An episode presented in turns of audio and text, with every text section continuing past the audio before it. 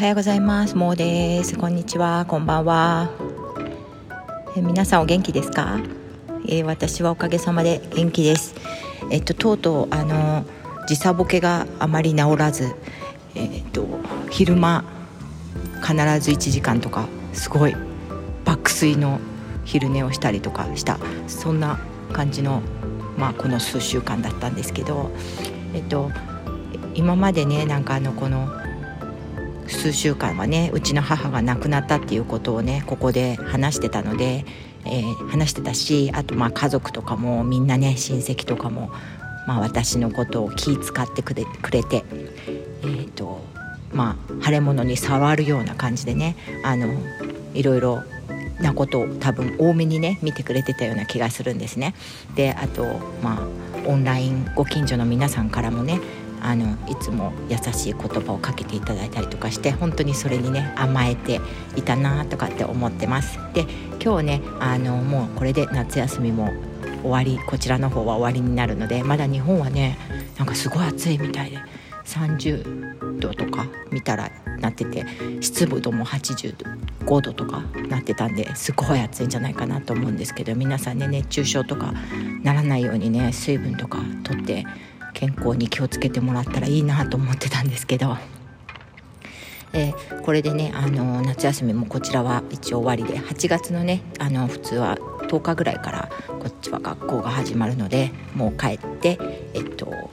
支度をしようかなとかって思ってます。でそういうことで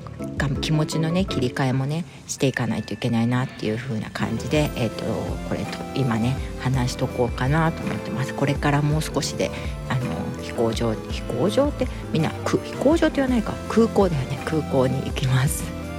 なんで飛行場って言っちゃうんだろう空港だよね。空港に行きます。ええっとあとは話すこといっぱいあるんですけどまあそういうことで区切りなのでここで何分ぐらい今これで2分。あ